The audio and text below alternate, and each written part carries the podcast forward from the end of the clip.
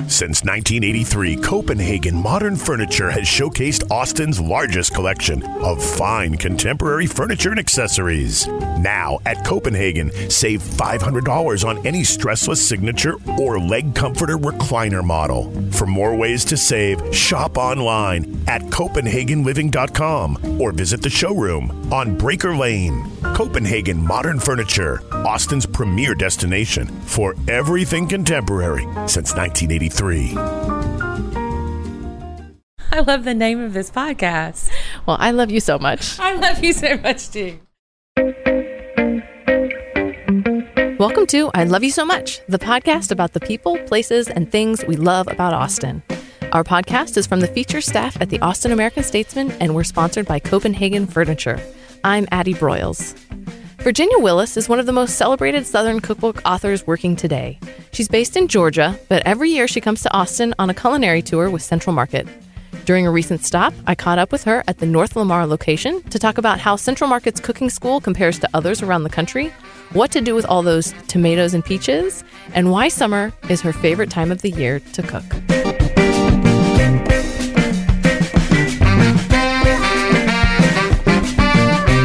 Virginia Willis, welcome to I Love You So Much.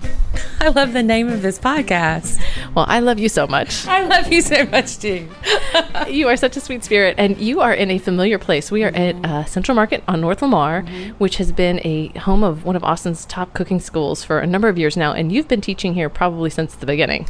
Well, my first book came out 10 years ago, so I've been teaching here for 10 years. And I would go one step further, though, and I would actually say that I think that Central Market Cooking School is the premier cooking school, avocational cooking school in the United States. I would definitely say that. Why would you say that? What makes you? It's just an incredible program. Um, I think that the resources that the store itself has, you know, uh, it's it's all the normal things that you need to have daily life, but then there's like rambutan and all these like you know incredible ingredients and like really carefully sourced and and all of that produce and all of those ingredients make their way to the cooking school, and they've just got really great teams of people that are trained and have you know different kinds of food and beverage restaurant experience and everyone's a professional it's a, it's a great school mm-hmm. I mean, every cookbook author over the past 10 years has been through here. I mean, from Bobby Flay to, well, you name it. So you're here to talk about tomatoes. tomatoes What are you going to say about tomatoes? well i love tomatoes I, they're they're one of my favorite summer vegetables and or fruit i guess the technical would be and um so it's kind of exciting because I think that you know one of the first questions my friend Erica asked me this morning when she told me when she heard that I was doing a tomato class, she goes, "Are you making tomato pie?"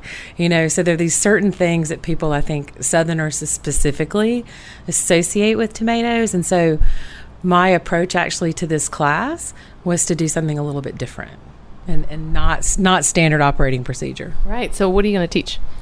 My uh, the first dish we're going to start out with a, a summer salad, which is a, a stone fruit salad, and it's based on a dish I had in Maine a couple years ago, and it's it's cucumbers and peaches, and tomatoes and cherries and chilies, and you know it's like it's sweet, hot, juicy, and it's dressed with olive oil, that's, and and then like whole fresh leaves of herbs, mint and parsley. So it's just the the, the quote unquote vinaigrette are just the fruit juices, um, and then it's seasoned with a little salt. So it's just very flavorful, and um, you don't have to cook it, right? It reminds me that tomatoes, you know, we think of them as sort of a standalone thing, but they add so much to a pasta dish, a salad, and you know, we think of a salad as needing a dressing or a vinaigrette, but tomatoes have so much acid, you really don't need to add anything else to it. Yeah, no, that's true. It's true. So, and I, I love the um, just be able to sort of sneak them in different things. So, another dish um, on this evening's menu is a, green beans with peaches and tomatoes, and so that's another thing. It's like peaches and your green beans, you know.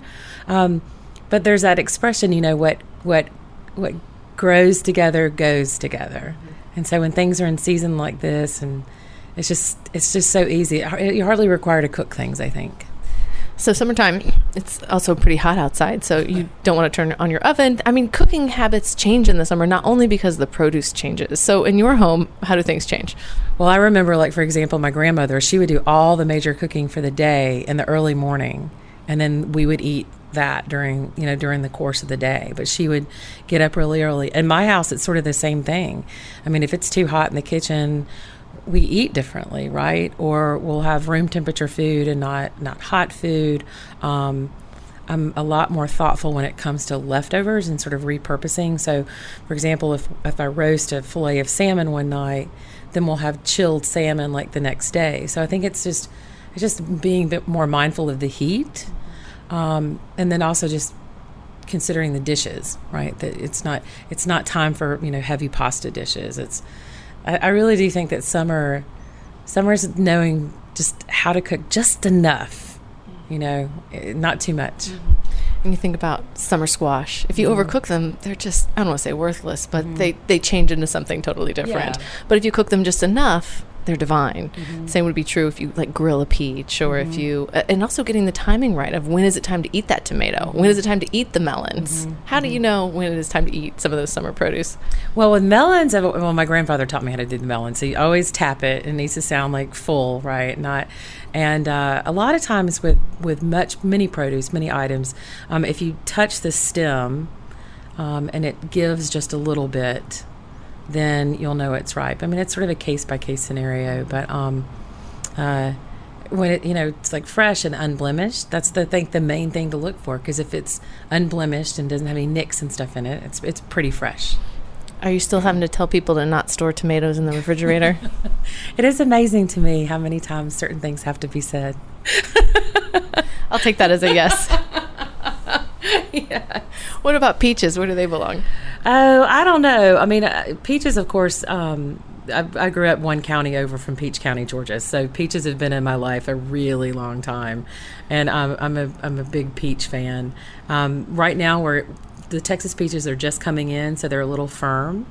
Um, but we have these donut peaches that I'm using tonight, and they're they literally look like if you took the stem end and the blossom end and squished it and they're called donut peaches, and they're a white peach, and they're super juicy and flavorful. Um, you know, uh, one thing that a lot of people don't realize is the the peaches in the beginning of the season they're all clingstone, and then later in the season they're freestone. So uh, people get confused, I think, when they're trying to slice a peach and they can't slice it and they, really, they think it's not right, but that's not the case. Mm. It's just the type of peach that it is. So, do you use them differently? So, like the cling peaches that are on now, um, do you stew those, or I mean, because you, you, can't get the beautiful slices mm for a beautiful open faced tart or something like mm-hmm. that. They might be more best suited for preserves or something mm-hmm. like that. Well, preserves, or you could dice them, right? Because you can like get some, almost cut it like a mango and get some like clean slices off off the sides. Um, and I think Lighten Up Y'all I had a tomato peach gazpacho, you know, which is really nice because it's got the sweet honey of the peaches and then the acid of the tomatoes, and they, they go well together. I haven't met a peach I don't like. now, do you eat nectarines too, or are you a peach girl? I'm, I like nectarines, okay, but I'm more peaches. Yeah. Mm-hmm. Um, so you spent enough time in Texas to sort of catch a little bit of our peach fever. How's mm-hmm. Georgia peach fever and Texas peach fever different? And have you ever tried to do a taste test of them? Oh no, I haven't done a taste test. No, dare you? No, I, I, don't know. Um, I don't. I don't need to start that fight. You have friends in both places, right? I don't need to start that fight. No, I'd be curious. I mean, I think the thing is, is like it's it's so wonderful that now um, like one of my favorite peach farms is a farm called Pearson Farm. It's in South Georgia. It's near where I grew up, and I've used them for years. And I noticed on their website the other day that they had some heirloom varieties available. Now this is a large, um, hundred-year-old peach company. Um, that's pretty commercial. You know, they, they ship all over the country, and I just thought that was in there. And it's a tr- more traditional farming. They're, it's really ho- hard to grow organic peaches. Um, but I, I, saw these heirloom varieties and it, it just really kind of made me smile that even these larger farms i mean this is a family farm but it's a it's a large successful farm that they're looking into some of these older varieties that have different flavors right because what's what happened was as, as you know is that everything came became about yield and shipping and so peaches got shipped across the country hard as rocks and no flavor and i think that that's changing mm-hmm. So let's talk about cucumbers and squash. Mm-hmm. I, I cook with them very differently, in part because I don't cook the cucumbers. I just treat them raw and almost treat them like a tomato. But squash, on the other hand, I love sauteing, grilling, mm-hmm. stir frying, giving them a lot of high heat, aggressive seasoning. Mm-hmm. How do you think about those two pieces of produce? Oh, you know, I got, got this little Twitter. Uh, a conversation yesterday because there was a video of a salad that the cucumbers were smashed. And the whole point of it was that the dressing would have more nooks and crannies. And um, and I think it was probably honestly the video that sort of was a little off putting because I was like, because my I was like, I don't know how I feel about this. And then of course, lots of people had opinion that they were more than happy to share with me about why, how I was wrong. And I was like, I, I just said I didn't know how I felt about it. Um, but yeah, cucumbers, cucumbers raw all day. I, I know that we can cook cucumber, and I know that there's a more of a European tradition for that. Um, but once again, just uh, whatever I can eat in the summertime. I mean, it gets 100 degrees in Georgia too, right? So whatever we can eat in the summertime without turning on the stovetop or even or going out and you know manning a grill is fine by me. Mm-hmm. Um, and then for the squash, and then the squash, um, you know, I, honestly, I would also say too that some of the really super young, fresh um, zucchini and summer squash that can be served raw. Like I, I like that, like uh, um, diced and then tossed in like a lemon vinaigrette or something like that. I think that that can be really refreshing. Um, and yeah, I do, but I love it grilled. I, I, I, love it grilled, and, and once again, sort of looking towards that practical cooking. Um, if I'm grilling out one night, I always grill extra vegetables either to toss in salads or to put on sandwiches or um, whatever it may be, uh, but just to eat later on in the week. Mm-hmm. Yeah, just the other night, uh, actually, I've, I've, taken to Monday night grilling. Oh, there you go. It's sort of a way to revisit the weekend mm-hmm. on Monday. Remind myself that the weekend will return. uh, smart. And um, and I, if I'm firing up the grill, I throw a couple of different proteins on and whatever vegetables mm-hmm. I've got, and then just eat on them all week. And then I'll use them for quesadillas and with my kids, or mm-hmm. toss them with pasta, make them into a pasta salad. I eat a lot of pasta as you can tell. um, but uh, let's see. When you are grilling, I mean, you were, you were talking about manning the grill. I'm sure you're a really great grill cook. Yeah. You got any tips on that? Oh, I actually just published a blog post today about with some grilling tips because I think that people get scared of it, and I think that that women traditionally really do get scared of it because it's always the husband out there on the grill. So I think one of the most important things that people need to know is they're it's they'll have better results if their grill is clean. You know, it, it's the it's all about the grate and things not sticking. So the best time to clean the grill is after it's just been used and use a good wire brush. Um, I usually will take I have a jar, a mason jar that I keep a little bit of oil in and an old rag, and I just use that to oil the grates, and so that'll help keep food from sticking. Um, I have a little have a little kit set up, and I have a squirt bottle with water. So if I get any flare ups, I can just squirt, you know, squirt the water and make the flame go away because that'll scorch. Um, but mainly, I think it's practice. Mm-hmm. I mean, you know, people just need to practice, and uh, and then I, I, one last tip would be that generally with all grills, regardless of whether it's the, you know, fifteen ninety nine hibachi from the dollar store or the five thousand dollar whatever from the fancy store, um, the hottest part of the grill is usually in the middle. And so it's just like sort of learning to work with that super hot part and then being able to move things to the outer edges so that they don't overcook. Mm-hmm. Are you a charcoal fan? I am a charcoal fan. I have um I do have a, a gas grill and then I have a, a, a big green egg. So mm-hmm. I I do both. Um, you know the big green egg can go from like 200 to 750, uh, which is mighty hot, and sometimes that's more than I want to deal with. But there's undoubtedly that beautiful smoky flavor that you get using hardwood charcoal like on a what's called a komodo that's the, the type of grill um, and then sometimes that gas grill with two knobs and a click click and it's hot in 15 minutes that is exactly the speed that i want at the end of a day your partner, Lisa Ekus, is a well-known cookbook agent. Yeah. You are a cookbook author. Who? How many books have you published now? The, the, Secrets of the Southern Table was my sixth book. Your sixth book. So you, I'm sure there's a lot of thinking and talking about cookbooks in your house. Are you both cooks? Oh yes, yes, yes. Lisa's an awesome cook. We love to cook together in the kitchen, and and I usually I do sort of the more heavier lifting on the um, daily dinner stuff. But Lisa's an amazing cook, and um, she always has these different cookbooks coming into her life because all the other different clients and stuff. So it's fun to see, um, you know, what other people are doing and get inspiration. And uh, yeah, she's she's a fantastic cook. Yeah. What are you seeing change with cookbooks these days? I've noticed on some of them lately that um, they're become highly stylized again, and sort of uh, these like really bright, hard white light colors. I feel like. Um, I think that Instagram is definitely affecting cookbooks. I mean, I've seen more square cookbooks of late than ever before. I think there's a lot less uh, in terms of aesthetic. People want photographs with everything, mm-hmm. everything, mm-hmm. and uh, but in terms of aesthetic, it's it's a little bit less pretty. You know that there's a little there's there's more um, design. I feel like. Um, it's interesting to see, and there has been, I think, a trend with paper. I don't know if you've noticed that. Like, mm-hmm. there's the shiny paper, and then there's like sort of the, the matte, the matte yeah. paper, and that I feel like can sort of drain color. So I'm not as big of a fan of that. Mm-hmm. Um, but that might just be resisting change. Yeah, it's neat to see all the different kinds of yeah, both the design, the layout, the cover. Some of them are so high end. You you can tell that they're really not meant to be used. It's more of a souvenir cookbook, and right. then there are the down and dirty ones that are really shot in somebody's kitchen by the mm-hmm. author themselves. Mm-hmm. Um, but eh, and you've got bloggers and you've got esteemed chefs and you've just got the whole gamut. But cookbooks are selling more than they have in years. Isn't praise, that right? Praise God. Yeah. and that's the question. I mean, people ask me that. Why, you know, what's up with cookbooks, even though there's, you know, all the recipes are on the internet for free? And what do you say to that? Well, sort of my first response to it is there are plenty of chefs and cookbook authors that have really great reputations and their recipes work that also have recipes online. There are also, I think, there's there's plenty of you know, newsflash. There's plenty of stuff on the internet that's not true or right.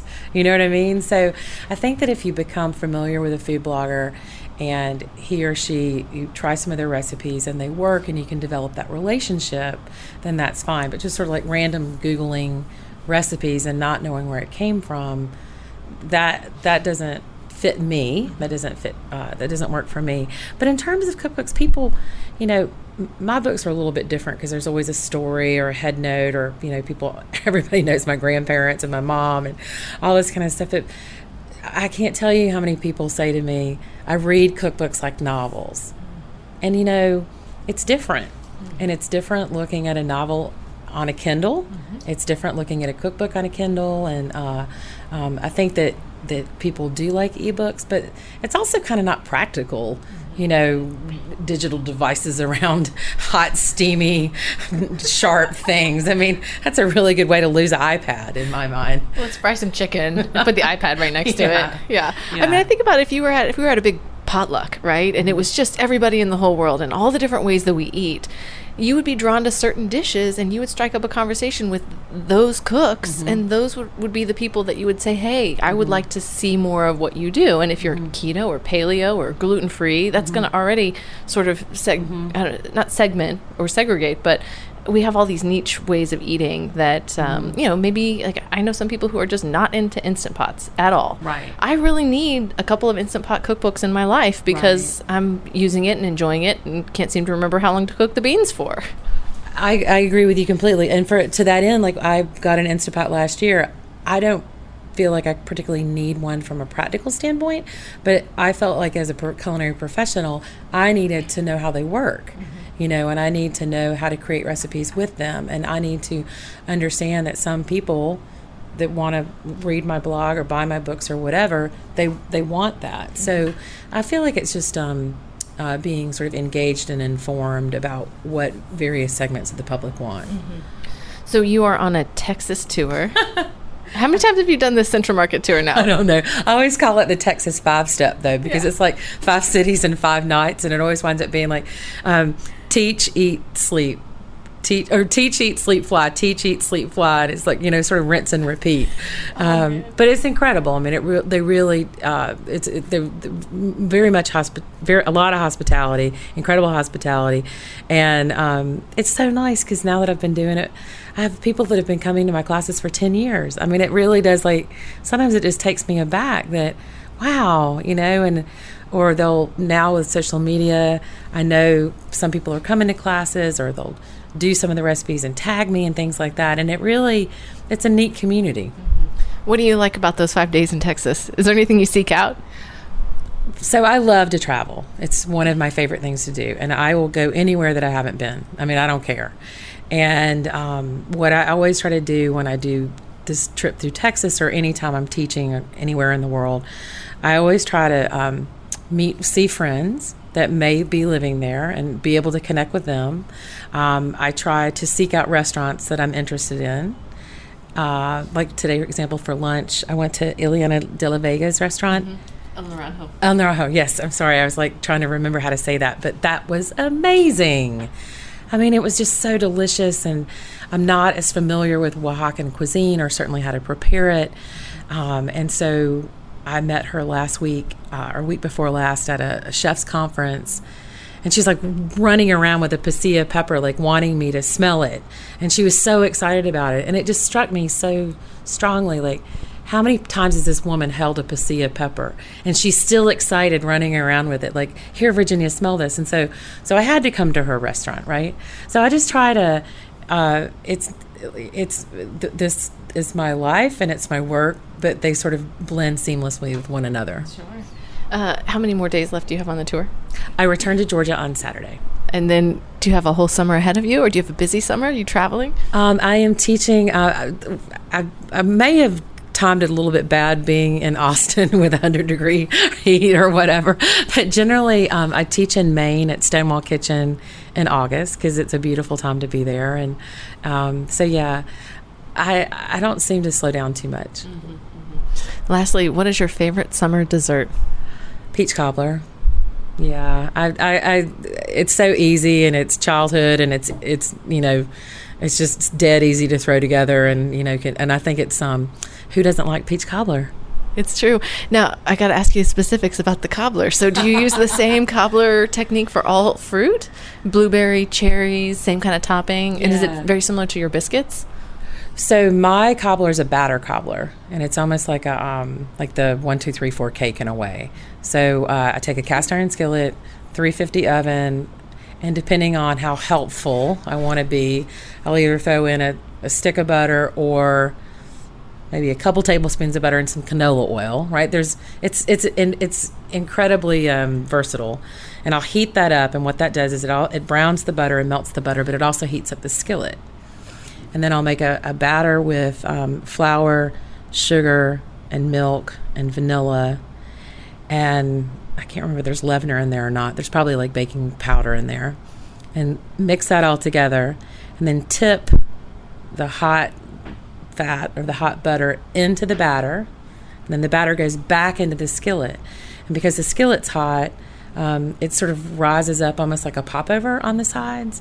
And then once the batter's in, then I throw the fu- the fruit in, and I'll throw in like the sliced peaches or or blueberries or blackberries or whatever that may be, and then that goes into the oven for like 45 minutes, and it's so good. I love hearing about this. Uh, it reminds me of the peach crisps and cobblers that I grew up with in Missouri, but we would always spoon the batter on top. Ah. And so, Ah. hearing your technique with, uh, I, is it like a slump? Well, see, I don't know. I mean, I've been working on this piece lately. It's like there's slumps and grunts and betties and buckles and all these different things. It's like these crazy words. Um, but I have seen there are cobblers that have the, the batter on top, and they're almost more like biscuits, right? And um, and then crisps, of course, with the crumbly topping on top. But I grew up with the batter cobbler, so that's of course that's my favorite. I love hearing about that, and it also reminds me of just the regional variations. Mm-hmm. That is what make the, makes this country so special, and mm-hmm. each home we we add to it. You know, and then when you take the time to cook, you are contributing to that canon. Yeah, that's a beautiful way of looking at it. That's so true. So true. Well, you enjoy the rest of your evening and Thank your time here. Thanks, Virginia. Thank you so much for having me. A really great to be on.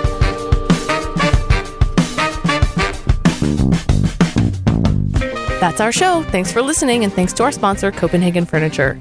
Check out the Austin 360 Instagram and Facebook for more about life in Austin, and talk to us on Twitter at Love Austin 360. Please leave us a review on iTunes as it helps other people find our podcast. I Love You So Much, the Austin 360 podcast, is a production of the feature staff at the Austin American Statesman. This episode was produced by Alyssa Vidales. Our theme music is from the local band Hard Proof, which you should definitely check out at hardproofmusic.com. You can find everything you'd ever want to know about this show and its contributors at austin360.com slash loveaustin360. And if you want to pitch an idea for the show or give us feedback, shoot us a note at loveaustin360 at statesman.com. We couldn't do the show without you, dear listeners, and we can't thank you enough for lending us your ears, your comments, and your extra cups of sugar. Until next week, we'll see you baking a peach cobbler before breakfast.